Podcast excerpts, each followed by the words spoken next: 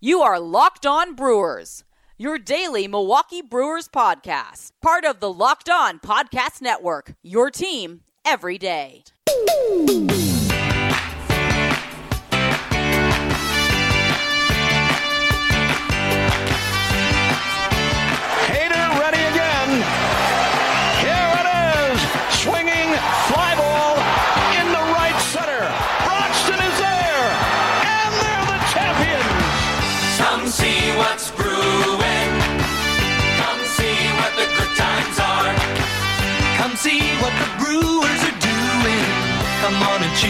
Superstar. And that one's deep. Right center. Christian Yelich has tied it. You are Locked On Brewers, part of the Locked On Podcast Network. I am your host, Ben Larson. You can find me on Twitter, as always, at Cheesehead Talks with an S at the end. Cheesehead Talks. Also at Locked On Brewers, the show handle, and Facebook.com slash Locked On Brewers. Check us out all the time on social media. Interact, comment, ask questions, and uh, say good things about me, and everything will be fine. Uh, we'll talk with Dr. Scott today. Huge Twitter presence for Dr. Scott. Uh, you can always find him at brew underscore maths on Twitter, and uh, he's there all the time, dropping the stats, talking about uh, all the individual breakdowns of everything. Uh, he's a Twitter machine. I only wish I could tweet, yeah, I don't know, a, a quarter as much as he does uh, with all the good info with Dr. Scott. So you can always check him out there, and we'll have him on the show as we do every Tuesday. We're going to talk today about Zach Davies and the arbitration of Zach Davies. And is Zach Davies a guy that maybe you let go of? And I say that I think, you know, Zach Davies in a vacuum, you'd keep him as your, I don't know, fourth starter, right? Is that is that kind of how that translates? You'd love to see uh, Brandon Woodruff and Adrian Houser as as you know your top two, and I'd love to get obviously a third guy close to that range. That'd be pretty hard to do unless Corbin Burnes somehow finds it or something like that. I don't know. But I feel like the team, if they hold on to Zach Davies, if he's your fourth best starter, then you're in really good shape. So I don't know who their third best starter is going to be. But if he is, then you're in good shape. A four or a five. And I know that, that maybe some people don't think of it that way because, uh, you know, he had some good stretches last year, particularly early in the season where he was really good. But at the end of the day, Zach Davies is probably an ERA of four. You know, he's 3.55 last year. He's probably a four. And he's going to get you what he, he's going to get you. Most nights you're happy if he can get you through the fifth inning. More often than not, he's going to get you into the fifth inning. And then there's certainly a handful of times every year where Zach Davies is going to blow up. And you'll be down 7 nothing in the second inning. I had the fortune to be at one of those games against the Reds this year. It wasn't fun because that's a long game to sit through after that. you know, and that's what he does uh, certainly from time to time. So he's kind of projected about $5 million for arbitration. Is that where you'd have him? Do you hold on to him for that? We'll talk with Dr. Scott, get some analytics behind Zach Davies. And then also, I want to talk with Dr. Scott about Josh Hader. Uh, here he wins for the second straight year. The Trevor Hoffman Award is the reliever of the year in the National League. That's pretty good, pretty uh, high company there for Josh Hader.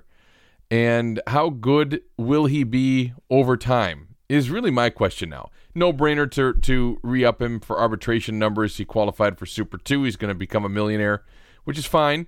But how long can he last doing what he's doing? What does he need to change, and how does he need to change to become a truly dominant reliever in this league year over year? It's rare that that happens. It's hard to do. Some guys, most guys, can have a dominant year, and I shouldn't say most. There are certainly a handful of players who have a dominant year, and then you know you never hear from them again, or or they drop off to a, point where they're not nearly what they once were. Can Josh Hader do this for five, six, seven years? Can he make that kind of a career out of it? So we'll, we'll talk with Dr. Scott about that and, and see what uh, what is ahead here. So that's coming up momentarily, and also on tomorrow's show, Matt Pauley from the uh, WTMJ Radio. He does the Brewers pre and post game shows on WTMJ during the year. Uh, have a chance to talk with him, and uh, looking forward to, uh, to that uh, on tomorrow's show to talk about the Brewers and get his take on on you know what he thinks about the off season, about arbitration, about where the Brewers are headed. Can they add a, a name? I'm not going to say a big name free agent, but can they add a name? And what does it take to do that? And where's the payroll going to be for this team? And all very interesting questions coming up here in the offseason. So we'll get to all that uh, tomorrow on the show. But like I said, Dr. Scott coming up here on Locked On Brewers. Now, before I tell you about Indochino, the world's largest made to measure men's wear brand, start your style upgrade now with $30 off your total purchase of $3.99 or more at Indochino.com when entering Locked On at checkout. Peloton offering a limited time offer. Get $100 off accessories when you purchase the Peloton bike and get a great cardio workout at home. Go to onepeloton.com and use promo code LOCKED to get started. It's Tuesday. It's Locked On Brewers. That means it's time to go analytics crazy with the analytics crazy genius brewer genius. Kind of messed it up, but whatever. His name is Dr. Scott, and uh, joined us every Tuesday. He's a real, in case you've missed it, he's a real medical doctor. He created the website brewmaths.com. He's on Twitter at brew underscore maths. And uh, he's a brewer, brewer sabermetrics genius, which is a fun time of year here for sabermetrics geniuses because they get to look at the roster and try to figure out what the heck to do based on sabermetrics analytics, stats up the wazoo, next gen. I'm just throwing out stuff here, Doctor Scott. Projections, projections. Yeah, projections, projections. so let's uh, let's focus in on a couple of players here today. I'm going to start with Zach Davies, uh, a guy who I felt like during the the last uh, couple of years, maybe, or maybe it was 2018 when he got hurt, that uh, the hometown announcers would talk him up too much. he wasn't as good as what they were kind of implying. Maybe it's because the Brewers didn't have a lot of other pitching. Uh, and last year, of course, he got off to that great start, but you never feel all that great. I don't feel like when Zach Davies is on the mound because if he's not perfect, uh, it's you know it can be a long day. He can really get rocked, and you see that you know every handful of starts for Zach Davies. And other times he is really good. So arbitration kind of projected salary, if I have this right, Dr. Scott is around five million. Yep. Uh, what is your what is your I want you to tell me based on, you know, what your research, your analytics, if you think he's worth that kind of money to bring back here in 2020 for the Brewers. Sure. Davies, I think you nailed it. You presented him in a fashion that that's consistent with a kind of this mixed bag. You, you never know what you're going to get. He clearly has talent, but sometimes he seems to self-destruct, and uh, sometimes it's at the worst possible moments. Um, and so, you know, you do get the good and the bad with Davies. Um, that's reflected very concretely in his statistics as well. If we look at 2019, he was 10 and 7 he had a 3.55 ERA, and his ERA plus was 125. Remember that MLB average is set to 100, so he was 25% better in terms of ERA than the average major league pitcher. That said, now the the 3.55 ERA, the 125 ERA plus, that all sounds good, especially when you consider it's a career best. But the 4.56 FIP was a career worst. Now the fielding independent pitching kind of um, is more reflective of what he can control. And um, you know, as we've talked about in the past, that 3.55 ERA, you would expect to approximate the FIP over time, or at least approach it. Um, and so you got a 27 year old who uh, he's going to be 27 in February. He was a 26th round pick. Um, and he's entering arbitration. He's under team control until 2022. Um, you, you look at kind of this mixed bag thing and you think well well is this real you know like is he just getting lucky or is he a guy who is kind of creating his own luck mm-hmm. and so if we dial back a little ben and look at the whole career um, we kind of see the same picture his numbers fall very kind of middle of the road um, and he tends to um, do well in terms of limiting guys getting on base. He tends to do uh, tends to do well in terms of limiting home runs. But there is a troubling trend that's kind of been arising over the last few years. His ground ball to fly ball ratio or rate has gone uh, down every year, implying that he's giving up more fly balls and you know, forcing less ground balls every year. It went 271, 1.4, 1.84, 1.57, and then last year it was 1.10. And so guys are getting in the air off him more, which you know, kind of as you implied, he's a guy who needs things to go well. He needs to, you know, rely heavily upon deception. And if guys are putting in the air on him um, or, or against him, that, that kind of is, you know, a red flag. But like this mixed bag theme continues, he only allows 11% of fly balls to leave the yard. And so his home run per fly ball rate is actually pretty good. And so, how do you project this out? Well, I looked at the um, ZiPS projection, projections. We kind of talked about that in the past. Dan Szymborski from Fangraphs uh, came up with this elaborate way to project out um, a player's performance based on their age and past performance. Mm-hmm. And if you look at him and the way he projects out, he he actually thinks that Zach Davies is going to get a little bit better. Um, in 2020, he projects his ERA to be 4.1. In 2021, 4.06. Um, but more importantly, in 2020 he expect he projects his FIP to be 4.15, and then in 2021 his FIP to be 4.13. Um, hmm. So you know, it kind of basically, if you boil down everything I just said, he projects to be a middle of the road guy with the potential to uh, improve uh, to some degree. Yeah. So that begs the question: Given just the the overall structure of what the Brewers are trying to do and understanding you think they're going to have to maybe let go of some people uh, because of salary in order to, to potentially sign some others. You know, we don't know with with sure. arbitration and everything. Uh, what do you think? I mean, five million.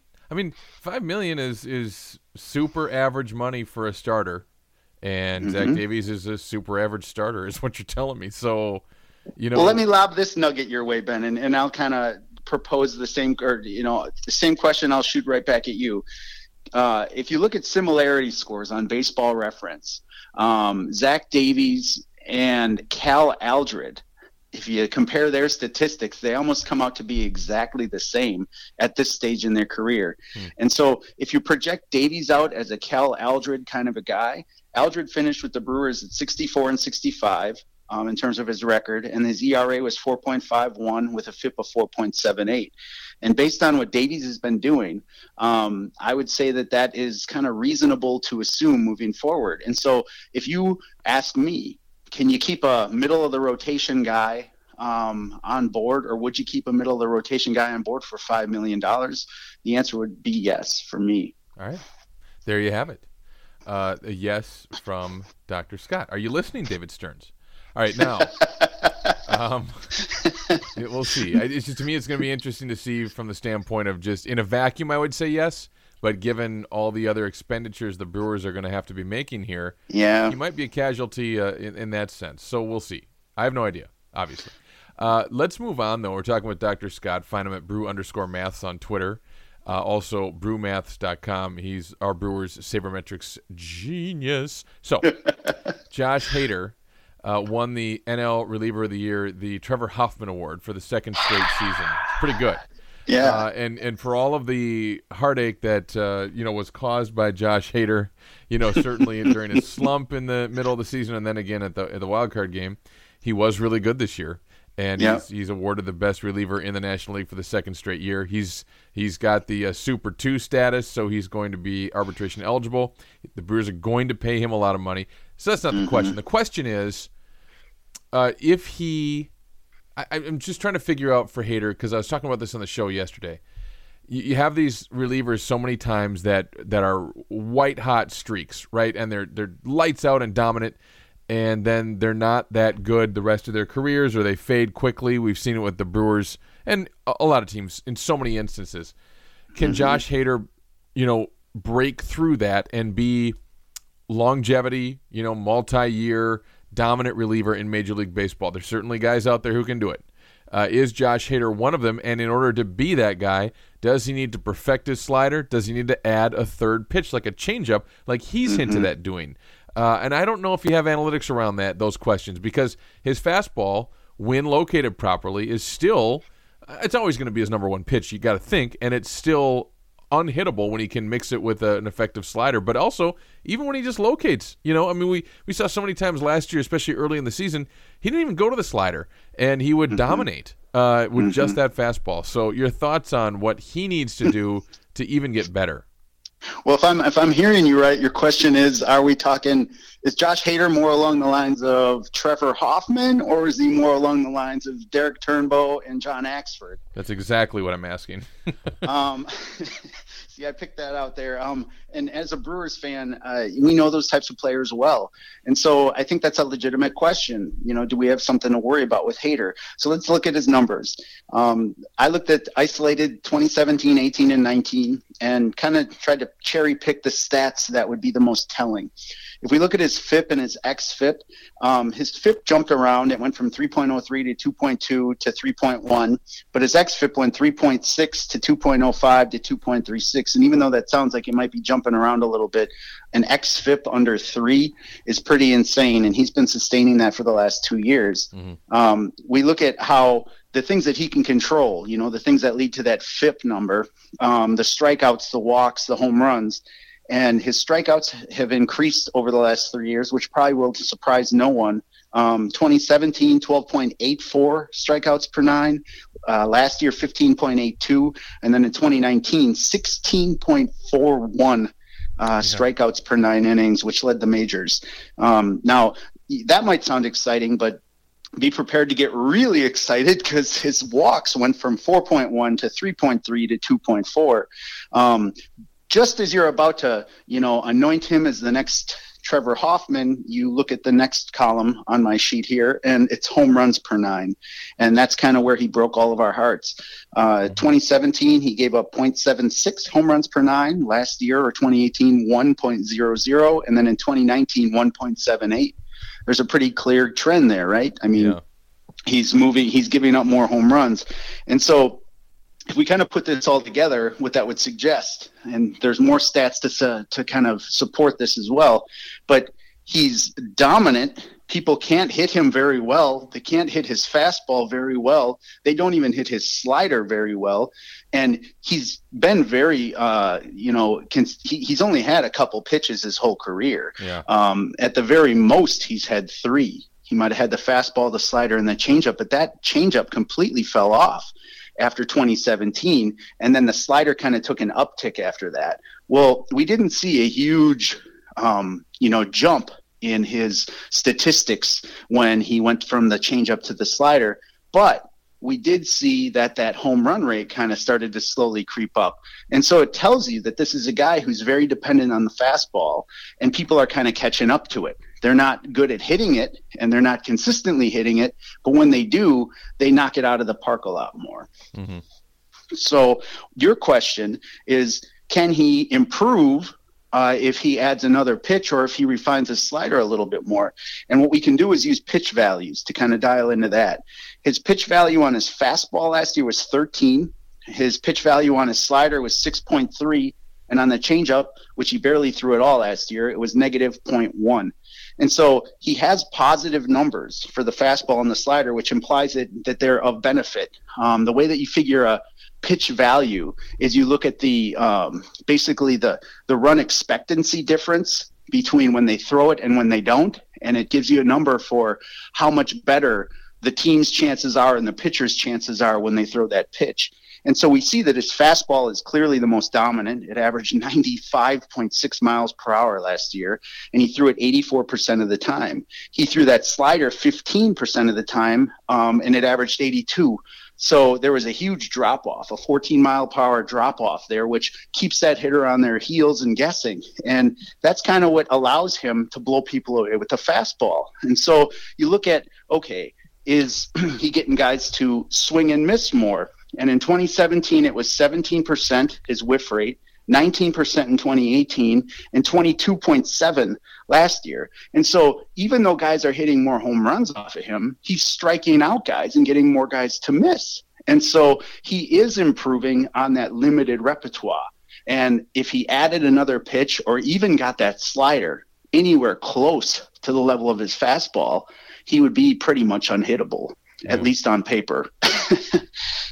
Yeah, I mean it's so okay. So obviously we know you know we know he's pretty good and and uh, he's in still of course in at the age group uh, where he, he's not going to lose anything on his fastball for a while. So you can reasonably expect Hader to you know be this good or at least have this type of velocity uh, you know for a few years to come. And mm-hmm. I think that's kind of what you you, can you build around Josh Hader? Is, is the question I think the Brewers are must be asking themselves and thinking about and just checking on every year. And so uh, I would uh, I would say yes. So it, you know, look, guys, two time reliever of the year, two time All Star. Uh, he's on quite a roll, and hopefully he can cut down those home runs and and uh, you know continue to improve here in 2020. We'll see. Dr. Scott, thanks. Always good to talk to you. Enjoy Thank you, the Ben. analytics, and uh, we'll talk again next week. All right. As you know, you can always find Dr. Scott at brew underscore maths on Twitter or brewmaths.com. Always happy to have Dr. Scott dive into the analytics every Tuesday on the program. Tomorrow, Matt Pauley joins us. Uh, we will talk about the Brewers off season. And, and Matt Pauley's a little closer, you know, to the team than I am. he's he's on the flagship station that covers the Brewers. He's there all the time, uh, doing the pre and post game show on the radio in Milwaukee uh, every game for the Brewers throughout the season. What does he think the payroll is going to be at this year? I'll ask him that tomorrow. Where's the number going to land? And and am I? I don't know if I'm putting too much importance on that or not. Uh, I don't know.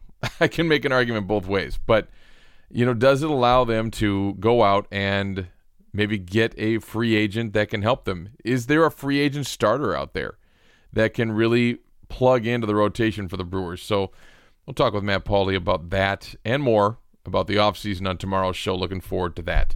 My thanks to Dr. Scott, like we talked about here uh, all show long uh, on Tuesdays with Dr. Scott. You can always find me at Cheesehead Talks on the Twitter. That's my personal Twitter handle. Also at Locked On Brewers. Also Facebook.com slash Locked On Brewers. Uh, go review the podcast and tell a friend who's jonesing for baseball as we get snow already in Wisconsin, at least where I'm at in the southern part of the state here. And uh, we look forward to a long winter, but hopefully some hot stove action. So it's always here for you on Locked On Brewers. Thanks for listening. Remember, you can subscribe to the show on the new Himalaya podcast app, as well as Apple, Google, Spotify, Stitcher. When you get in your car, tell your smart device to play podcast Locked On Brewers. I'm Ben Larson. I will talk to you tomorrow, and we deliver your Brewers fix right here on Locked On Brewers, part of the Locked On Podcast Network.